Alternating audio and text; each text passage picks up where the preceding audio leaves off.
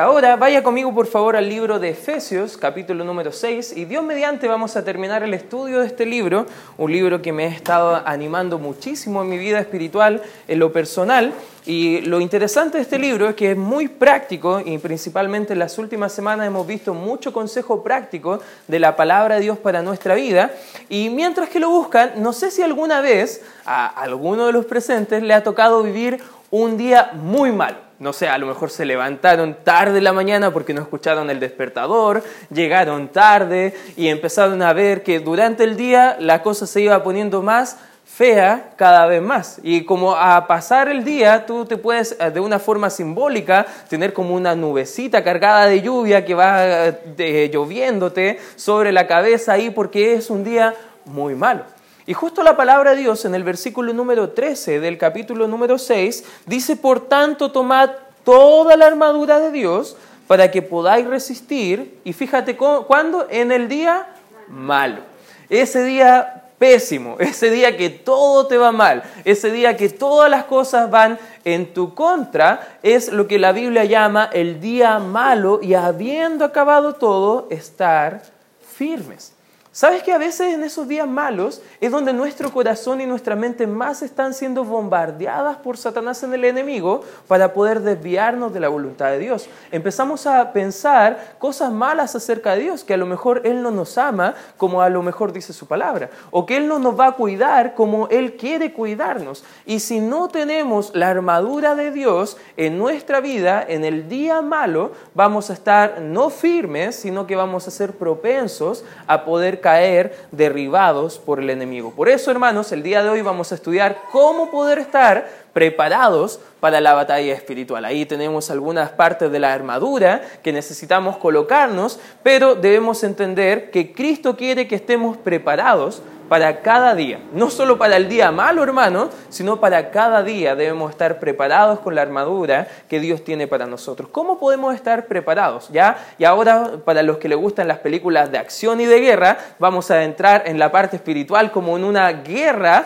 Ya, imagínate con tu casco de soldado, con tu metralleta, con tu eh, equipo completamente listo para entrar al campo de batalla. Y eso es lo primero que tenemos que conocer en esta batalla espiritual el campo de batalla donde se lucha esta batalla. Gran parte de esta lucha se, trata, no tanto, hermano, en las cosas malas que te van a pasar, en asuntos de hechicería, o a lo mejor Satanás, el diablo, no se te va a aparecer un día y te va a decir, no, de eso no se trata la batalla espiritual. Tampoco se trata, hermano, que el campo va a ser que nosotros andemos derribando, a lo mejor con nuestras manos y diciendo, en el nombre de Cristo, te digo, sal demonio de tal cosa y otra cosa. No, eso no tiene nada que ver con el campo de batalla.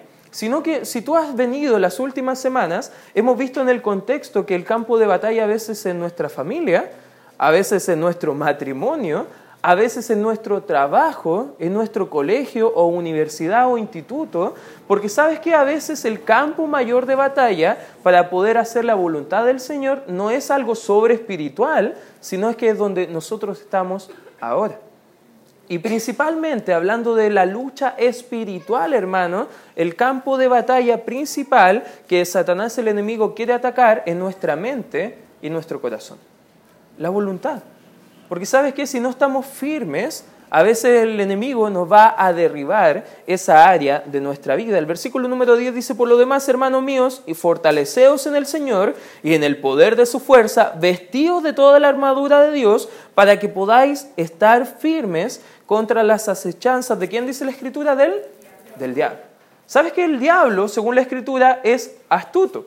El diablo no se te va a aparecer como en, un cuento de hadas con una manzana así para tentarte. No, él es astuto. Él no viene como de la forma que tú le esperas que venga. Él va a atacar tus pensamientos, va a atacar tu corazón, va a atacar tus emociones, porque ese es el campo mayor que el enemigo quiere obrar en nuestras vidas. No solamente debemos conocer el campo de batalla, sino que en segundo lugar también debemos conocer el ejército enemigo. Fíjate lo que dice el versículo número 12. Dice, porque no tenemos, hermanos, lucha contra sangre y carne, sino que contra, ¿qué dice? Contra principados, contra potestades, contra gobernadores de las tinieblas de este siglo, contra huestes espirituales de maldad en las regiones celestes. ¿Te das cuenta que incluso a pesar de que entendemos que la batalla espiritual mayor está luchándose en nuestra mente, en nuestra voluntad, alrededor nuestro, incluso hay un aspecto espiritual que quiere derribarnos, que quiere, eh, que quiere derrumbarnos? Y no es simplemente solo nuestra carne, sino que también hay huestes demoníacas atestando y peleando contra nosotros. Por ejemplo, Satanás, el príncipe de las tinieblas, es el comandante de este ejército. Es aquel que está dirigiendo todo el acto de estrategia, que ahí está presentando el plano y diciéndole a las huestes demoníacas, por este lado va a ser más eh, adecuado que ataquemos para conquistar esta vida, conquistar esta alma. La idea de principado, según la escritura, es lo que vemos en el libro de Daniel, donde incluso en la Biblia enseña que los ángeles tienen escalas de rangos, tienen príncipes, líderes, que es la idea de un príncipe en la Biblia en el Antiguo Testamento, un líder de un clan, aquel que va y da la cara en situaciones específicas, ese tipo de rangos jerárquicos también hay en la parte espiritual no solamente en el lado de Dios, por ejemplo, el arcángel Miguel en Daniel capítulo 10, versículo 20 y 21, dice que Miguel está peleando por el pueblo de Israel como el príncipe de Dios, pero ¿sabes qué? Eh, el enemigo también tiene príncipes. Los principados que están atacando nuestras vidas tienen potestades, como dice la Escritura, que son fuerzas que ejercen dominio sobre la sociedad por la fuerza. Son gente que no viene de forma amable, ellos vienen a imponerse. También hay gobernantes de las tinieblas, los que dominan el mundo tenebroso, donde hay diferentes zonas donde ellos están a cargo. Hay algo interesante que nos ayuda a entender la Biblia, que Dios es omnipresente, ¿cierto? Él está en todas partes, pero el enemigo no, hermanos.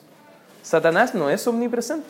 Los demonios no son omnipresentes. Ellos están luchando por zonas en diferentes áreas para atacar al creyente. Y también hay huestes espirituales de maldad, los cuales son soldados del ejército enemigo que operan sobre las personas. Estos huestes, estos soldados, son aquellos que van en primera línea a atacarnos nuestra vida. Satanás y sus demonios operan mediante el engaño, hermano. Por ende, al enemigo no es que está en contra de la religión, a él le encanta la religiosidad, pero le encanta la falsa religión. Aquellas que tienen engañado a las personas, haciendo creer que a lo mejor lo que hacen mediante sus obras va a alcanzar para su salvación, pero sabes que el engaño es como Satanás y los demonios están operando activamente hoy en día. El enemigo opera y su herramienta o arma principal para atacar en esta batalla es la mentira. Por ejemplo, en Juan 8, 44, si me acompañan por favor ahí, guarden su espacio, en Efesios dice que Satanás, el diablo, dice, vosotros sois de vuestro padre, el diablo, y los deseos de vuestro padre queréis hacer. Él ha sido homicida desde, ¿cuándo dice la escritura? Desde el principio. Y no ha permanecido en la verdad, porque no hay verdad en él. Cuando habla, eh, mentiras del suyo habla, porque es, ¿qué dice la escritura? Mentiroso y padre de mentira.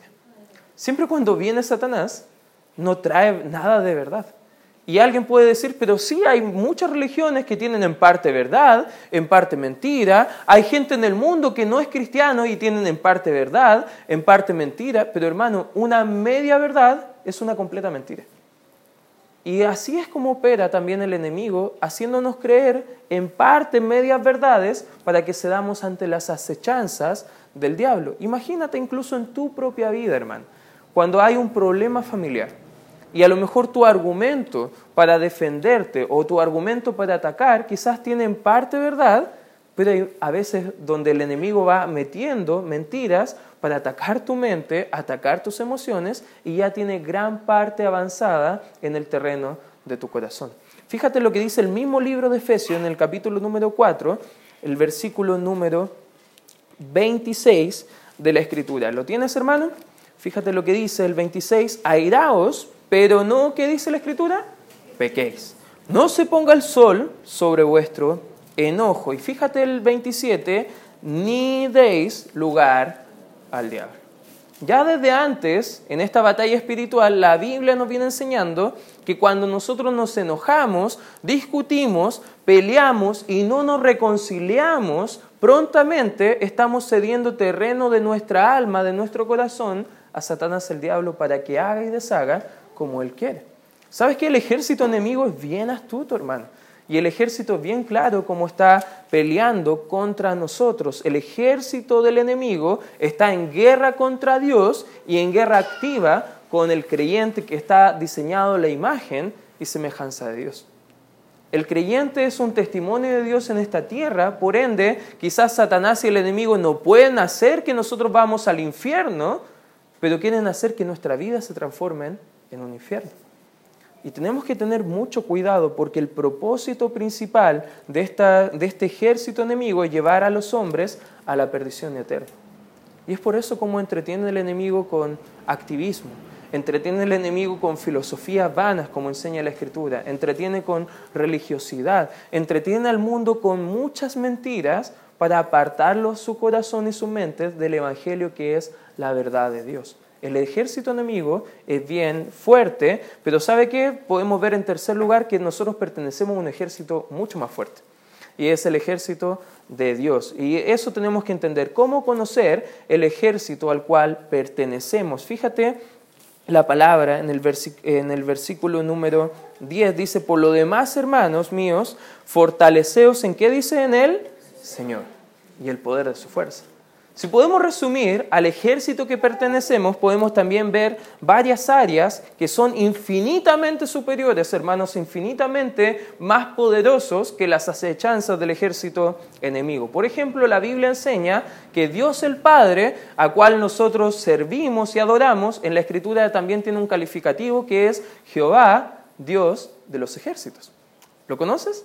Él es el Dios de los ejércitos. Es aquel que pelea por nosotros, como enseña la Escritura. Él es el omnipotente. En el libro de Romanos, mira, por favor, acompáñame ahí rápidamente en Romanos capítulo 8, versículo 31. Y este es un versículo muy interesante, hermano, porque al entender quién es nuestro comandante, ya tenemos más ganas de poder enfrentar esta batalla espiritual. Fíjate lo que dice la Escritura. ¿Qué pues diremos a esto? Si Dios es por nosotros, fíjate la pregunta interesante. ¿Quién contra nosotros? Hermanos, si Dios está a tu lado en esta batalla, entonces ¿quién podrá enfrentarte? A veces le atribuimos poderes que no tiene el enemigo y nos sentimos derrotados porque caemos, pero ¿sabes qué? Si Dios está con nosotros, ¿quién podrá estar contra nosotros. Jesucristo también es parte de nuestro ejército. Él es el Rey de Reyes, Señor de Señores, que tiene toda potestad en el cielo y en la tierra, según Mateo 28, 18. ¿Sabes qué? Él es una persona que tiene todo el poder. Él tiene todo el dominio. Incluso los demonios están bajo sus pies. Tú puedes ver en los evangelios que cada vez que un demonio se acercaba a Jesús, él, tenía, él pedía permiso, incluso hasta como para hablar o dirigirse al Señor, porque incluso las huestes demoníacas temen a Cristo Jesús. ¿Qué tienes con nosotros? Preguntaban los demonios cuando se enfrentaban delante de Cristo. También tenemos de parte de nosotros al Espíritu Santo de Dios, que es Dios en nosotros. Según Primera de Juan capítulo 4, versículo 4, por favor, acompáñame. Ahí nos enseña un precioso principio. Dice, hijitos, vosotros sois de Dios y los habéis vencido. Fíjate, y esta parte es lo que dice la Escritura, porque mayor es el que está en vosotros que el que está en el mundo. ¿Quién es el que está en nosotros, hermanos? El Espíritu Santo de Dios. Y cuando entendemos que en el mundo a lo mejor van a haber dificultades, van a haber problemas, van a haber ataques del enemigo, hermanos, debemos estar confiados porque mayor es el que está en nosotros que el que está en el mundo. También los ángeles de Dios están como ministradores nuestros, según Hebreos 1.14, están el servicio de los santos, pero ojo, no es como la religión popular enseña que si tú le rezas a ese santo, ese santo o ángel a lo mejor te va a ayudar o ministrar, no, no están al mandato nuestro, están al mandato del Señor. Pero el Señor manda a sus ángeles para cuidarnos y luchar con nosotros en esta batalla espiritual invisible, como dice también la Escritura, que hay un mundo invisible espiritual que está luchándose gran parte de esta batalla. Y también otra parte bien importante del ejército que pertenecemos, hermanos, es la iglesia de Dios. La iglesia de Dios es aquella contra la cual el Hades no prevalecerá contra ella. Es aquella donde los soldados de Cristo, tú y yo como cristianos, estamos alistados, listos para la batalla, de poder animarnos, fortalecernos y estimularnos al amor y las buenas obras, hermanos. Por eso, no dejes de congregarte, hermano, porque acá hay un ejército que te pueda ayudar a prepararte para la batalla. Aquí vas a encontrar aliento, vas a encontrar regocijo, vas a encontrar palabra de Dios que te va a ayudar en tu propia vida. Es el ejército del Señor, la iglesia del Señor. Y cada cristiano es un soldado de Cristo. Segunda de Timoteo, capítulo 2, versículo número 3, nos enseña un principio de la palabra de Dios. Fíjate, tú pues sufre penalidades, dice acá eh, Pablo a Timoteo bajo la inspiración del Espíritu Santo, dice, como buen, ¿qué dice? Soldado de Jesucristo. A veces los niños cantan una canción que me gusta mucho. y no sé si has escuchado la canción que cantan ellos de Soldado Soy de Jesús y andan marchando ahí, van cantando. Y sabes qué? Es bonito ver a los niños de esa forma, pero nosotros somos verdaderamente soldados. Amén. Somos soldados de Cristo Jesús. Y tenemos que estar preparados para esa batalla. En cuarto lugar, hermanos, vamos a volver al libro de Efesios capítulo número 6, porque también tenemos que conocer las armas que Dios nos ha dado para luchar esta batalla. Ya entendemos un poco el campo de batalla, hemos echado un pequeño vistazo sobre el ejército enemigo, echamos un vistazo al ejército que nosotros pertenecemos, ahora debemos eh, echar un vistazo qué armas Dios nos ha dado para enfrentar esta batalla. Cada día el creyente preparado debe ponerse toda la armadura, de Dios. Fíjate el 13, por tanto, tomad toda la armadura de Dios. Versículo 11, vestíos de toda la armadura de Dios. Toda la armadura debemos colocarnos como cristianos. Son armas espirituales, divinas, poderosas, según la escritura en 2 de Corintios capítulo 10 versículo 4, son tan poderosas estas armas que Dios nos ha dado que sirven incluso para derribar las fortalezas del enemigo derribar sus castillos que ha hecho nuestra alma, en nuestra mente, y eso es lo que vamos a ver el día de hoy, cómo podemos utilizar estas armas para hacerle frente al enemigo. Versículo 14 dice la escritura, estad pues firmes, ceñidos vuestros lomos con la verdad. Subraya por favor ceñidos con la verdad. Porque la primer arma que nosotros podemos ver es el cinto o el cinturón. No sé cuántos de los presentes a lo mejor tienen que ocupar cinturón. Ya ah, hubo un tiempo, ya algunos que me conocen hace un tiempo, engordé, era muy flaquito, era como un mondadientes y de repente antes de casarme me empezó a entrar un poquito la ansiedad y me puse a comer mucho y después me fui a, a ponerme como una pelotita, ya y subí mucho de peso y ya cuando subí tanto de peso, no hubo casi necesidad de ponerme el cinturón porque todo me quedaba súper apretado. Pero después empecé a adelgazar un poco, espero que todavía estoy adelgazando un poco, aunque usted no lo, no lo note, voy en, voy en descenso, ¿ya? Pero el otro día fue súper chistoso porque mi esposa se burlaba un poco de mí porque el pantalón se me estaba cayendo, porque empezaba a quedar un poco más suelto. Y el cinturón es para dar firmeza, para sostener y en, la armadura romana, que era la idea y la ilustración que tenía el apóstol Pablo cuando escribió este pasaje, el cinturón era lo primero que se ponía el soldado, porque ahí en el cinturón también se iba a firmar la coraza y era donde él iba a colocar también la espada. Él iba a envainar ahí y el cinturón era muy importante y lo primero que se colocaba. Este cinturón es comparado con la verdad. ¿Sabes por qué con la verdad? Porque lo primero que debemos colocarnos, hermanos, es la verdad de Dios ante las mentiras del enemigo. Amén. La verdad de Dios es aquella que vamos a poder examinar y poder evaluar las mentiras del enemigo. En Juan 8, acompáñame por favor ahí. Juan 8, capítulo número 8, versículo 32. Juan 8, versículo 32. Fíjate lo que dice la escritura y conoceréis la verdad, fíjate, y la verdad os hará libres. En el contexto está hablando de libertad de la religión, libertad del pecado, libertad de las consecuencias del pecado. Cuando conocemos la verdad, hermanos, es más fácil disfrutar de nuestra relación con el Señor. Amén. Cuando conocemos la verdad es más fácil disfrutar la relación con Cristo Jesús y es más fácil identificar también el error que está trayendo a nuestras vidas el enemigo. No sé si usted conoce cómo adiestran, no sé si todavía será de la misma forma, pero dicen que los cajeros de banco, eh, parte del entrenamiento era poder eh, exponerle mucho a billetes eh, verdaderos y ellos tenían que estar contando ahí con sus manos mucho tiempo billetes verdaderos y de repente metían colado uno falso, pero ellos tenían que no estar mirándolo, sino que solamente tocándolo y de repente cuando venía uno falso como que, ah, aquí hay algo raro y miraban y claramente era falso. A veces la gente piensa que nosotros al, estar enfrentados a la mentira del enemigo, tenemos que estar más expuestos a la mentira para saber qué enseñan ellos. Pero la Biblia dice todo lo contrario.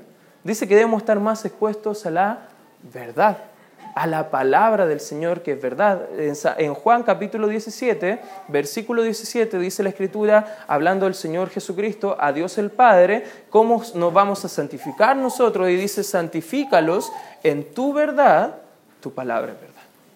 ¿Cómo vamos a, como cristianos, a poder estar enfrentando la mentira del enemigo, hermano, con la verdad de la palabra de Dios? Amén debe estar bien ceñido con la verdad, hermano, debe estar envolviéndose firmemente, porque ahí es donde vamos a apoyar cada una de las demás armas que Dios nos ha dado. Fíjate el versículo número 14, sigue hablando y dice, y vestíos con la, subraya esta frase también, coraza de justicia. La palabra coraza viene de la misma palabra en griega que corazón. Porque eso es lo que estaba protegiendo esa coraza. Estaba protegiendo la parte del corazón, que es un órgano vital, donde el enemigo quiere mandar sus dardos a nuestras emociones, a nuestra voluntad, porque es ahí donde el enemigo quiere llegar a veces a nuestras emociones. ¿Ha conocido gente muy emocional que a veces el enemigo ha hecho un poquito nomás y ha llegado al corazón y ya no hay cómo hacerle creer otra cosa? La Biblia nos llama a no vivir por emociones, sino por convicciones, hermano. Amén. Por ende, lo primero que nos colocamos, el cinturón, debe ayudarnos a tener convicciones firmes para colocarnos la coraza de justicia. Hermanos, la justicia de Dios es una justicia que hemos recibido por la fe en Cristo de una forma imputada. No es nuestra justicia, sino que la justicia de Dios en nosotros. Cuando estamos expuestos a Dios que es justo, podemos evaluar también nuestras emociones si son justas o no son justas si nuestras emociones son correctas conforme a la Biblia o no son correctas realmente. Fíjate lo que dice la Biblia en el versículo número 15 y dice, y calzados los pies con el apresto del Evangelio de la paz. Otra arma que Dios nos ha dado en esta armadura es el calzado. Es el calzado del Evangelio. ¿Para qué sirven los zapatos o el calzado? Servían para avanzar. Y eso es lo que Dios quiere en nuestra vida, hermanos, que avancemos. No que nos estanquemos, no que lleguemos a un tope espiritual, sino que avancemos y no solamente avancemos, sino que avancemos con ese evangelio que trae la paz de Dios al mundo. ¿Sabes que antes de Cristo tú y yo estábamos, en enemistad contra Dios? Estábamos en guerra.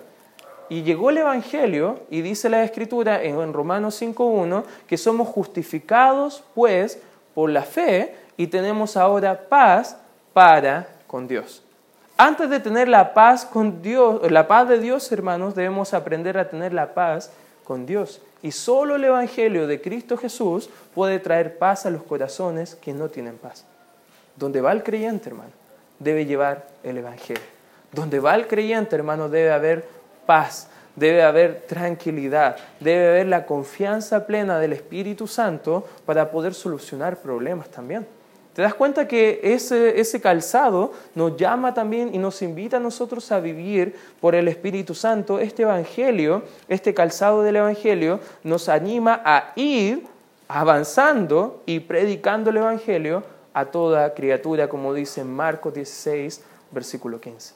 ¿Sabes que el cristiano no está solamente protegiéndose, pero también debe andar avanzando? Otro aspecto de la armadura, fíjate lo que dice el versículo 16. Sobre todo, tomad el escudo de la fe. Y ahí tomamos el escudo, hermano. Y ahí nos ponemos el escudo para poder tomar ese escudo y poder resistir todos los dardos, fíjate lo que sigue diciendo, con que podáis apagar todos los dardos de fuego del maligno. Ese escudo va a proteger a veces partes donde no llega la armadura de Dios, donde no llega a lo mejor la, la parte protegida, como el rostro. A veces los soldados ponían el escudo delante de ellos para que la flecha no le llegara en medio de la sien. Porque a veces el enemigo es tan astuto y tiene gente preparada para atacar donde nosotros no estamos preparados para recibir ese impacto. Este escudo es el escudo que protege estos dardos del enemigo y este escudo protege de las mentiras de Satanás. Por eso es un escudo de fe. ¿Qué es fe, hermanos? Es la certeza de querer confiar en Dios, de creerle a Dios por sobre el enemigo. Amén. Fe es tener confianza que Dios sí me va a ayudar como, conforme a lo que dice su palabra. La fe viene siempre acompañada de la palabra de Dios. Hermanos, ¿queremos tener más fe? Amén. A veces hermanos me preguntan y me dicen, pastor, no sé, parece que me está faltando la fe. Y una pregunta que siempre le, le hago a los hermanos, ¿está leyendo la Biblia? Porque es imposible tener fe sin la palabra de Dios. Porque la fe viene por el oír, Romanos 10, 17, y oír qué dice? La palabra de Dios. ¿Quiere tener fe, hermanos? Tome la palabra de Dios, alimente su fe, ponga el escudo de que protege su vida de las mentiras del enemigo. En el nombre de Jesús rechacemos toda la mentira, pero por la fe en Él y en su palabra. Fíjate lo que sigue diciendo este tramo de la escritura, el versículo 17, y tomad el yelmo de la salvación. ¿Qué es el yelmo? Era el casco del soldado. Era aquel eh, instrumento que se ponían, no sé si usted ha visto películas romanas donde tenía como un escobilloncito arriba, ya, eso era el yelmo, donde protegía la cabeza. El yelmo iba a proteger eh, la mente, el cerebro, un órgano vital que podían matar. Siempre en el enemigo, en la guerra, siempre se apunta a la cabeza, porque sin cabeza ya no hay pelea. Y por eso necesitamos también poner el casco o el yelmo de la salvación y la espada del Espíritu. Dice, el yelmo o el casco protege nuestros pensamientos, es un, un, instrumento de defensa para llevar toda la autoridad de esos pensamientos a la sumisión de Cristo Jesús. Segunda de Corintios, fíjate, anda conmigo por favor. Segunda de Corintios, capítulo número 10, versículo 5. Segunda de Corintios, capítulo 10, versículo 5, dice, derribando argumentos y toda altivez que se levanta contra, ¿qué dice la Escritura? El conocimiento de Dios, llevando cautivo todo. Y subraya la palabra en tu Biblia, todo, todo pensamiento, a la obediencia a Cristo. ¿Sabes qué? La cabeza a veces se simboliza en el imperio romano como un símbolo de autoridad. ¿Por qué el yelmo va en nuestra cabeza? Una, porque protege los pensamientos, pero también nos da la autoridad, ese yelmo, de llevar cautivo ese pensamiento con autoridad a los pies de Cristo. Hermano, hay pensamientos que no son de Dios.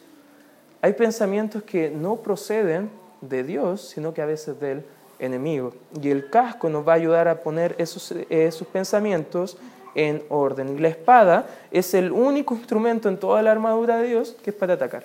¿Y cuál es esa espada? Según la escritura dice la espada del Espíritu, que es la palabra de Dios. ¿Sabes que la palabra de Dios cumple una función muy importante? Porque no solamente nos está defendiendo en esta batalla, pero también está para atacar al enemigo. La palabra y la oración es como el, creyente se va a preparar día a día para esta batalla espiritual. Fíjate lo que dice el 18, orando en todo tiempo, con toda oración y súplica en el Espíritu y velando en ello con toda perseverancia y súplicas por todos los santos y por mí, a fin de que al abrir mi boca me sea dada palabra para dar a conocer con denuedo el misterio del Evangelio por el cual soy embajador en cadenas, que con denuedo hablé de él como debo hablar. ¿Sabes que esta batalla es la que estaba hablando el apóstol Pablo? No era simplemente ese día malo donde todo nos sale mal, sino que también está hablando en parte de que cuando queremos compartir el Evangelio y gente no quiere oír, podemos estar preparados para poder dar respuesta de este precioso mensaje de Cristo Jesús a la gente. La palabra, la oración debe ser el alimento del cristiano con el cual no hay ni un día, hermano, que nosotros no podamos estar nutriéndonos, colocándonos toda la armadura de Dios. Recuerda, hermano, comenzamos este pasaje en el 10 diciendo, por tanto, por lo demás, hermanos míos, fortaleceos en el Señor y en el poder de su fuerza. Hermano, ¿quiere estar fortalecido para enfrentar el día malo? Amén. ¿Quiere estar preparado para las acechanzas del diablo? Colóquese la armadura de Dios esté preparado a través de la palabra de Dios y la oración para poder enfrentar al enemigo. Te animo a estar fortalecido en el Señor. Te animo, hermano, en esta hora a que tú puedas entender que no hay ni un día, hermano, que podamos desestimar estos principios, porque en ese día es cuando el enemigo va a estar preparado, porque es rugiente. Él anda como león rugiente buscando a quien devorar. Y el león rugiente busca presas desprotegidas. Por ende, Póngase la armadura, hermano. Tome todo el consejo de Dios y viva para dar gloria y honra a Dios en su vida a través de esta batalla espiritual. Te quiero animar, hermano. Pone énfasis en la lectura y la oración de la Biblia. Vamos a orar. Gracias, Padre, por este tiempo donde podemos estudiar tu palabra. Gracias, Señor, porque sin duda quieres ayudarnos a estar preparados en cada aspecto, Señor, para esta lucha y esta batalla espiritual. Y ayúdanos, Señor, a poder enfrentar las acechanzas del enemigo, Señor, mediante la armadura, las armas que tú nos has dado para poder enfrentar esta batalla victoriosamente.